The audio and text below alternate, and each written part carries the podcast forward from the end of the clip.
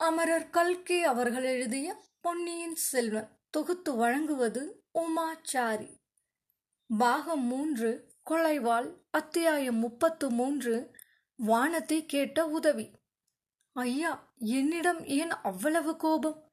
தங்களுக்கு நான் என்ன தீங்கு செய்தேன்? என்று கொடும்பாலூர் இளவரசியின் தீனமான குரல் வந்தியத்தேவனை உருக்கிவிட்டது. இந்த பெண்ணிடம்தான் உண்மையில் எதற்காக கோபம் கொள்ள வேண்டும்?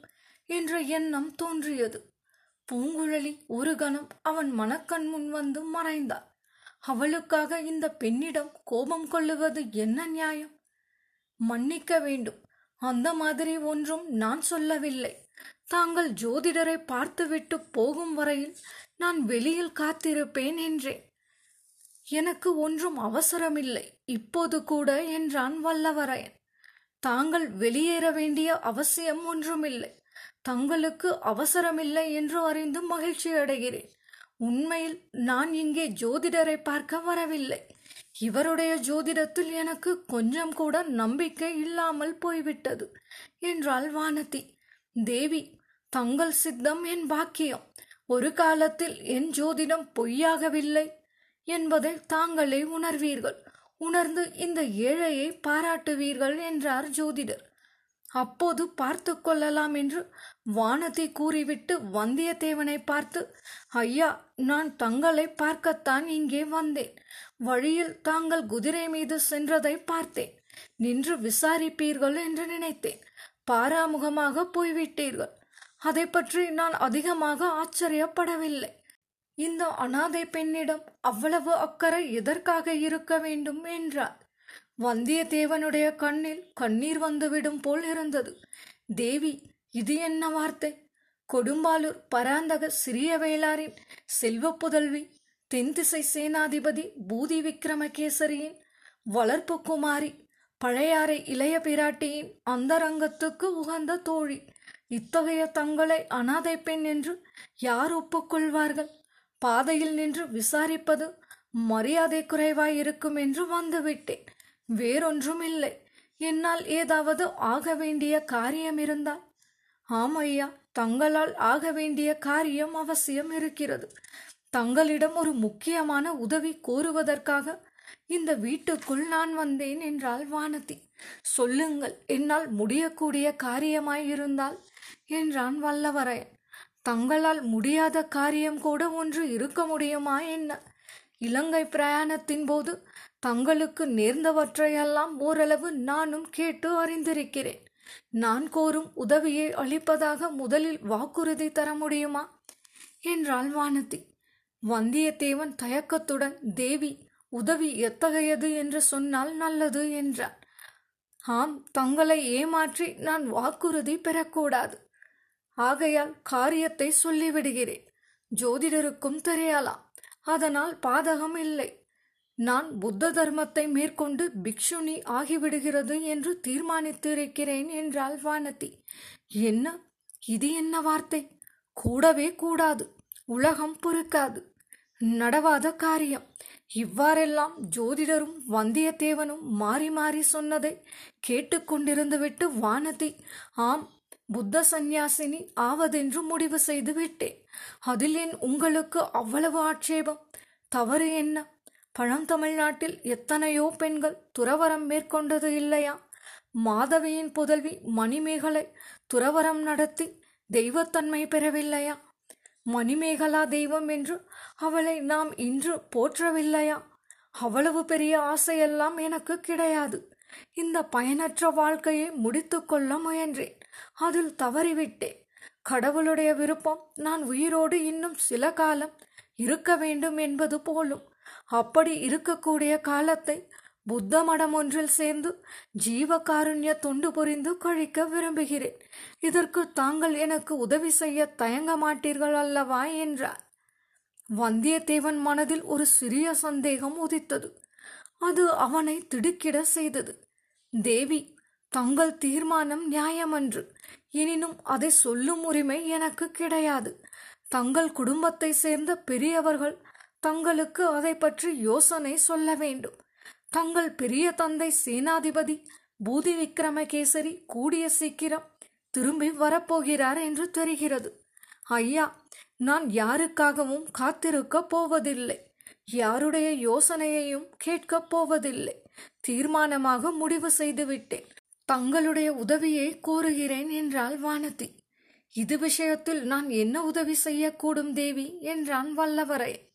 சொல்லுகிறேன். நாகைப்பட்டினம் சூடாமணி விகாரத்துக்கு போவதற்காக நான் புறப்பட்டேன். அங்கே சென்று புத்தகுருமார்களை அடுத்து தீட்சை பெற்றுக்கொள்ள எண்ணி கிளம்பினேன். வழி துணைக்கு தாங்கள் என்னுடன் நாகைப்பட்டினம் வரையில் வர வேண்டும். அதுதான் நான் கோரும் உதவி என்றார் வந்தியத்தேவனுக்கு தூக்கி வாரி போட்டது. கொடும்பாலூர் இளவரசி லேசுப்பட்டவள் அல்ல. நாமும் இளைய பிராட்டியும் பேசிக்கொண்டது அரைகுறையாக இவள் காதில் விழுந்திருக்க வேண்டும்.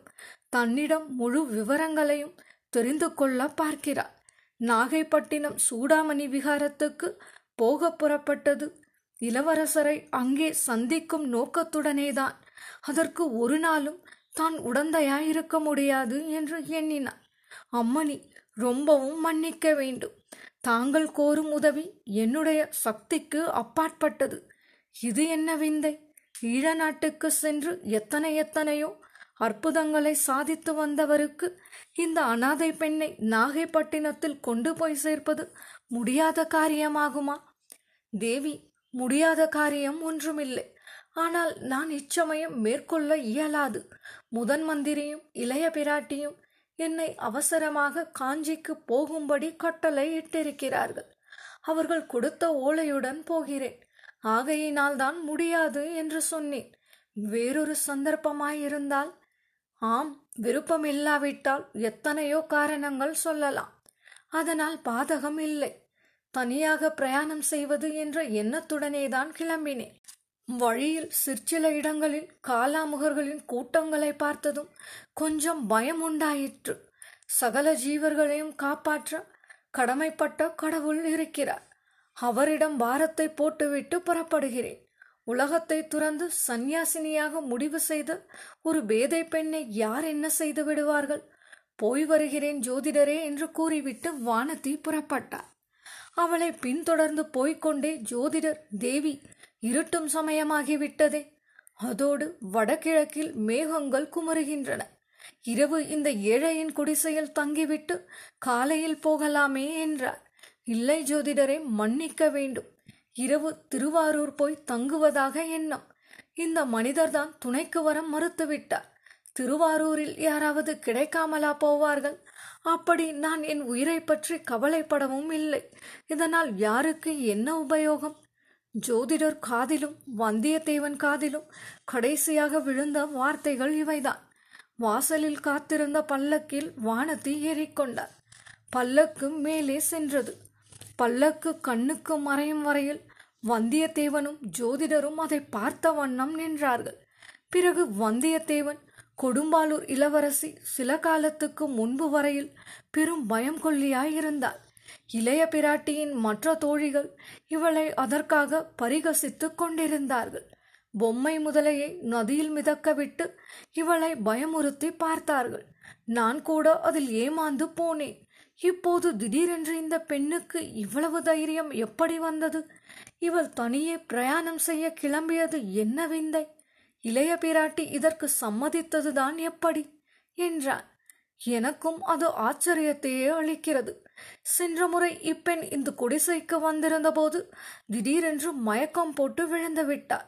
தயங்கி தயங்கி ஈனஸ்வரத்தில் பேசினாள் அந்த கொடும்பாலூர் இளவரசிதானா இவள் என்று சந்தேகமாயிருக்கிறது. இன்று எவ்வளவு படபடப்பாகவும் துணிச்சலாகவும் பேசினாள். இப்படிப்பட்ட திடீர் மனமாறுதலுக்கு என்ன காரணமாயிருக்கும் என்று நினைக்கிறீர் என்று கேட்டான் வல்லவராயன். ஏதோ முக்கியமான செய்தி. இவளுடைய மனதில் ஒரு பெரும் அதிர்ச்சியை உண்டு பண்ணி இருக்க வேண்டும். அப்படி என்ன முக்கியமான செய்தியாக இருக்க முடியும்? ஏன்? பொன்னியின் செல்வரை கடல் கொண்டு விட்ட செய்தியே போதாதா? இந்த பெண்ணுக்கும் இளவரசருக்கும் திருமணம் நடக்கக்கூடும் என்று பேச்சாயிருந்ததே என்றார் ஜோதிடர். இவ்விதம் கூறியபோது வந்தியத்தேவன் பொன்னியின் செல்வரை கடல் கொண்டுவிட்ட செய்தியா? அல்லது அவர் பிழைத்து நாகைப்பட்டினத்தில் இருக்கிறார் என்ற செய்தியா? அல்லது பூங்குழலியை பற்றி நான் கூறிய செய்தியா?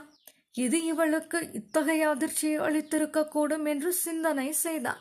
ஆம் ஜோதிடரே கொடும்பாலூர் வம்சத்தார் பரம்பரையான வீரசைவர்களாயிற்றே இந்த பெண்ணுக்கு திடீரென்று புத்த மதத்தில் பற்று உண்டாவானேன்? என்றான். பூர்வ ஜென்ம வாசனையாயிருக்கலாம் என்றார் ஜோதிடர். நாகைப்பட்டினம் சூடாமணி விகாரத்துக்கு புறப்படுவானேன் அதுதான் எனக்கும் வியப்பை அளிக்கிறது என்றார். உம்முடைய ஜோதிட சாஸ்திரத்தில் பார்த்து சொல்ல முடியாதா? தம்பி ஜோதிட சாஸ்திரத்தின் மூலம் இதை எப்படி அறியலாம்? இது ஒற்றாடல் சாஸ்திரத்தை சேர்ந்தது. ஒற்றாடல் என்று ஒரு சாஸ்திரமா? ஏன் இல்லை? பொய்யாமொழி புலவரின் திருக்குறளை பற்றி நீ கேட்டது இல்லையா? அப்படி ஒரு நூல் உண்டு என்று கேட்ட ஞாபகம் இருக்கிறது. அந்த நூலில் ஒற்றாடல் என்று ஒரு அதிகாரம் இருக்கிறது. அதில் பத்து பாடல்கள் இருக்கின்றன. அப்படியா? அவற்றில் இரண்டொரு நல்ல பாடல்கள் சொல்லுங்கள். எல்லாம் நல்ல பாடல்கள் தான் இதை கேள். வினை செய்வார். தஞ்சுற்றம் வேண்டாதார். என்றாங்கு அனைவரையும் ஆராய்வது ஒற்று. அரசன் தன் கீழ் ஊழியம் செய்வோரையும் தன்னுடைய சொந்த உறவினரையும் அவ்வாறே தன் பகைவர்களையும் ஒற்றர்கள் வைத்து ஆராய்ந்து கொள்ள வேண்டும் என்கிறார் வள்ளுவர். இன்னும் கேள் துறந்தார் படிவத்தராகி இறந்தாராய்ந்து என் செய்யினும் சோர்வில தொற்று. துறவிகளைப் போல வேடம் பூண்டும் செத்தவர்களைப் போல பாசாங்கு செய்தும் எதிரிகள் எவ்வளவு துன்புறுத்தினாலும் ரகசியத்தை வெளியிடாமலும் சோர்வில்லாமல் உழைப்பவன் ஒற்றன் என்று வள்ளுவர் கூறுகிறார். அரசர்கள் ஒரு ஒற்றருடைய காரியத்தை இன்னொரு ஒற்றனை கொண்டு ஒற்றறிய வேண்டும் என்றும் அவர் சொல்லியிருக்கிறார். ஒற்றொற்றி தந்த பொருளையும் மற்றுமோர் ஒற்றினால் ஒற்றி குழல். இந்த பாடல்களையெல்லாம் நீ கேட்டது இல்லை என்றா சொல்கிறாய்? என்று கேட்டார் ஜோதிடர். வந்தியத்தேவனுக்கும் ஒரே வியப்பாய் போய்விட்டது. இனி அவகாசம் கிடைத்ததும் திருக்குறளை படித்துவிட்டுத்தான் வேறு காரியம் பார்ப்பது என்று தீர்மானித்துக் கொண்டார். ஆயிரம் ஆண்டுகளுக்கு முன்னால் இப்படியெல்லாம் ராஜரீக முறைகளை பற்றி எழுதியவர் எத்தகைய அறிவாளியாயிருக்க வேண்டும்? இன்னும் சற்று பேசிக் கொண்டிருந்து விட்டு வந்தியத்தேவன் புறப்பட்டான். இன்று இரவு இங்கே தாமதித்துவிட்டு காலையில் போகலாமே என்று ஜோதிடர் கூறியதை அவன் கேட்கவில்லை. இன்னொரு சமயம் வருகிறேன். அப்போது தங்கள் விருந்தாளியாய் இருக்கிறேன் என்றார். இன்னொரு சமயம் நீ இங்கு வரும்போது என்னுடைய ஜோதிடங்கள் பழித்திருப்பதை காண்பாய் என்றார் ஜோதிடர். ஐயா ஜோதிடரே நீர் ஜோதிடம் ஒன்றும் சொல்லவில்லையே. சொல்லியிருந்தால் அல்லவா? அவை பழிக்க முடியும் என்று கூறி நகைத்துக்கொண்டே வந்தியத்தேவன் குதிரை மீது ஏறி புறப்பட்டான். ஜோதிடர் வீட்டிலிருந்து சற்று தூரம் வரையில் ஒரே பாதைதான் இருந்தது. பல்லக்கு சென்ற பாதையிலேயே அவனும் போக வேண்டி இருந்தது. பின்னர் பாதைகள் இரண்டாக பிரிந்தன. ஒரு பாதை வடக்கு நோக்கி கொள்ளிடக்கரைக்கு சென்றது. இன்னொன்று தென்கிழக்காக திருவாரூர் நோக்கி சென்றது. திருவாரூர் சாலையில் வெகு தூரத்தில் பல்லக்கு போய்க் கொண்டிருப்பதை வந்தியத்தேவன் பார்த்தான். ஒரு கணம் அவனுடைய உள்ளம் தத்தளித்தது. கொடும்பாலூர் இளவரசி கேட்ட உதவியை மறுக்க வேண்டி வந்துவிட்டது. உண்மையிலேயே அவளுக்கு உதவி தேவையாயிருக்குமானால் வழியில் அபாயம் ஏதேனும் ஏற்படுமானால்? பின்னால் அந்த செய்தி தெரியும் போது என்னை நானே மன்னித்து கொள்ள முடியுமா? வழித்துணை போக மறுத்தது பற்றி நெடுங்காலம் வருந்த வேண்டியிராதா? ஆயினும் என்ன செய்வது? முதன் மந்திரியும் இளைய பிராட்டியும் இட்ட கட்டளை மிக கண்டிப்பானது. வேறு காரியங்களில் நான் இப்போது தலையிட முடியாது. முன்னர் சில முறை அப்படி சம்பந்தமில்லாத காரியங்களில் தலையிட்டு தொல்லைப்பட்டது எல்லாம் போதும். ஆழ்வார்க்கடியான் வேறு எச்சரித்து இருக்கிறான். அன்றியும் வானதி தேவியை தான் நாகைப்பட்டினம் சூடாமணி விகாரத்துக்கு அழைத்து செல்வது என்பது கனவிலும் நினைக்க முடியாத காரியம். இவ்வாறு முடிவு செய்த வந்தியத்தேவன் குதிரையை கொள்ளிடக்கரை பாதையில் திருப்பினான். அதே சமயத்தில் வீரென்ற ஒரு அபயக்குரல் மிக மிக லேசான பெண் குரல் ஒலித்ததாக தோன்றியது. திடுக்கிட்டு திரும்பி பார்த்தான். பல்லக்கை காணவில்லை. அங்கே இருந்த சாலை முடுக்கில் திரும்பியிருக்க கூடும். ஆயினும் போய் பார்த்துவிட வேண்டும் என்ற முடிவுக்கு ஒரு கணத்தில் வந்துவிட்டான். அதனால் அப்படியொன்றும் தாமதம் ஏற்பட்டுவிட போவதில்லை. குதிரை பாய்ந்து சென்றது. வெகு சீக்கிரத்தில் சாலை முடுக்கின் அருகில் வந்துவிட்டது அங்கே அவன் கண்ட காட்சி வந்தியத்தேவனுடைய இதயமே நின்றுவிடும்படி செய்தது. பெண் ஒருத்தி ஓரத்து மரம் ஒன்றில் கட்டப்பட்டு இருந்தாள். அவளுடைய வாயில் துணி அடைக்கப்பட்டு இருந்தது. இருட்டும் நேரமாதலால் யார் என்று முதலில் தெரியவில்லை. அருகில் சென்று பார்த்தான். வானதியின் பல்லக்குடன் நடந்து சென்ற சேடி பெண் என்று தெரிந்தது. அவள் முனகிக் கொண்டே தன் கட்டுக்களை அவிழ்த்து கொள்ள முயன்று கொண்டிருந்தாள். வந்தியத்தேவன் குதிரையிலிருந்து பாய்ந்து இறங்கி முதலில் வாயில் அடைத்திருந்த துணியை எடுத்துவிட்டு கட்டுக்களையும் அவிழ்த்து விட்டான் அவ்வளவு பலமாக கட்டப்படவில்லை என்பது அவன் உள்மனதில் பதிந்தது. பெண்ணே என்ன நடந்தது? சீக்கிரம் சொல். பல்லக்கு எங்கே? உன் எஜமானி எங்கே? என்று பதறிக்கொண்டே கேட்டான். சேடிப்பெண் உளறி குளறி மறுமொழி கூறினாள். அந்த சாலை முடுக்கில் பல்லக்கு திரும்பிய போது திடீரென்று ஏழு எட்டு மனிதர்கள் பக்கத்து மரங்களின் மறைவிலிருந்து பாய்ந்து வந்தார்கள். அவர்கள் சிலருடைய கைகளில் மண்டை ஓடுகளும் சூலாயுதங்களும் காணப்பட்டன. அவர்களில் இரண்டு பேர் சேடி பெண்ணை மண்டையில் அடித்து கீழே தள்ளினார்கள். வாயில் துணியை அடைத்தார்கள். இதற்குள் மற்றவர்கள் பல்லக்கு சுமந்தவர்களிடம் ஏதோ பயங்கரமான குரலில் சொல்லவே அவர்கள் பாதையை விட்டு விலகி குறுக்கு வழியில் பல்லக்குடன் ஓடினார்கள். மற்றவர்களும் தொடர்ந்து போனார்கள். வானதி தேவியின் குரலே கேட்கவில்லை. இவ்விதம் கூறிவிட்டு பல்லக்கு சென்ற குறுக்கு பாதையையும் அச்சேடி பெண் சுட்டி காட்டினாள். பெண்ணே நீ அந்த குழந்தை ஜோதிடர் வீட்டிற்கு போயிரு. நான் உன் எஜமானியை கண்டுபிடிக்க பார்க்கிறேன் என்று சொல்லிக்கொண்டே வந்தியத்தேவன் குதிரை மீது பாய்ந்து ஏறினான். குதிரை ராஜபாட்டையிலிருந்து திரும்பி குறுக்கு வழியில் சென்றது. மேடு பள்ளம் காடு செடி என்று பாராமல் அதிவேகமாய் சென்றது. இத்துடன் பாகம் மூன்று கொள்ளைவாள் அத்தியாயம் முப்பத்து மூன்று வானத்தை கேட்ட உதவி நிறைவடைந்தது. நேர்கள் இதுவரை கேட்டது அமரர் கல்கி அவர்கள் எழுதிய பொன்னியின் செல்வன். நேர்களை உங்கள் கருத்துக்களை மின்னஞ்சல் ஊடாக தெரியப்படுத்தவும். மின்னஞ்சல் முகவரி Umachari two zero one five at Gmail dot com நேர்களை மீண்டும் அடுத்தடுத்த அத்தியாயங்களை கேட்க தொடர்ந்து இணைந்திருங்கள் பொன்னியின் செல்வனோடு. குரல் வண்ணம் உமாச்சாரி. நன்றி.